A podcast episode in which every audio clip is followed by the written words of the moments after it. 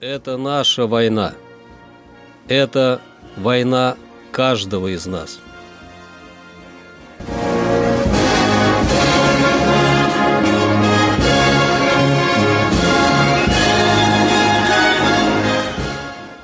Проект информационного агентства «Регнум. Война. Хроника 1941-1945 годов. 8 ноября. 8 ноября 1941 года немецкие войска взяли город Тихвин, из-за чего оказалась перерезана железная дорога, связывающая блокадный Ленинград с тылом. Возросшее сопротивление советских войск заставило немецкое командование усилить свою Тихвинскую ударную группировку танковой и моторизированной дивизиями. 8 ноября немецкие войска овладели Тихвином и перерезали единственную железную дорогу, по которой поступали грузы к Ладожскому озеру для снабжения Ленинграда. Однако их дальнейшее продвижение на Тихвинском направлении было окончательно остановлено. В ходе оборонительных боев советские войска измотали ударную группировку противника, растянувшуюся на фронте до 350 километров. Фланги ее оказались необеспеченными, что создало условия для перехода в контрнаступление и разгрома противника.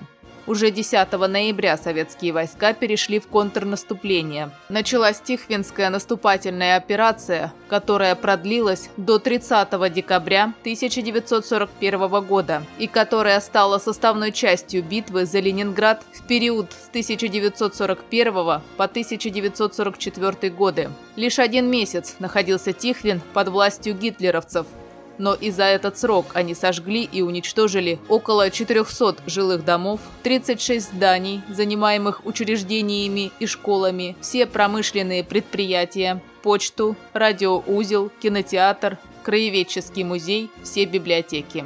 Тихвинский монастырь был превращен гитлеровцами в застенок, где они чинили расправу над мирным населением, Тихвинская наступательная операция стала одной из первых крупных наступательных операций Красной Армии в Великой Отечественной войне. За героизм и мужество 1179 воинов 4 и 52 отдельных армий были награждены орденами и медалями, а 11 из них удостоены звания Героя Советского Союза.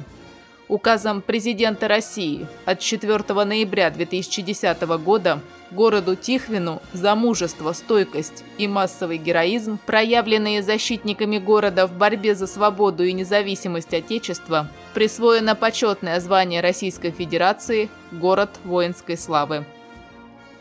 8 ноября 1941 года немцы попытались продвинуться к реке Свирь, где они должны были соединиться с финскими войсками, однако не смогли прорвать оборону Красной Армии. Атака немецких частей по направлению к Новошахтинску, севернее Ростова-на-Дону, была успешно остановлена Красной Армией. Нападающие понесли большие потери. Морская пехота Красной Армии при поддержке береговых батарей и артиллерии крейсеров перешла в контрнаступление под Севастополем в районе хутора Микензия. Немецкие войска взяли Алупку, Ялту и Балаклаву. Совет народных комиссаров СССР в переданном правительству Великобритании сообщении указал, что между двумя странами так и не достигнуто договоренности о целях войны, организации послевоенного мира и военной взаимопомощи в Европе. 8 ноября 1943 года немецкие войска, отступавшие из Киева, соединились со свежими частями и попытались нанести контрудар по силам Первого Украинского фронта в районе Фастов, Корнин, Триполье. Однако Красная Армия отразила атаку. 8 ноября 1944 года в Ленинграде впервые за три года войны открылись залы Эрмитажа. Это наша война. Это война каждого из нас.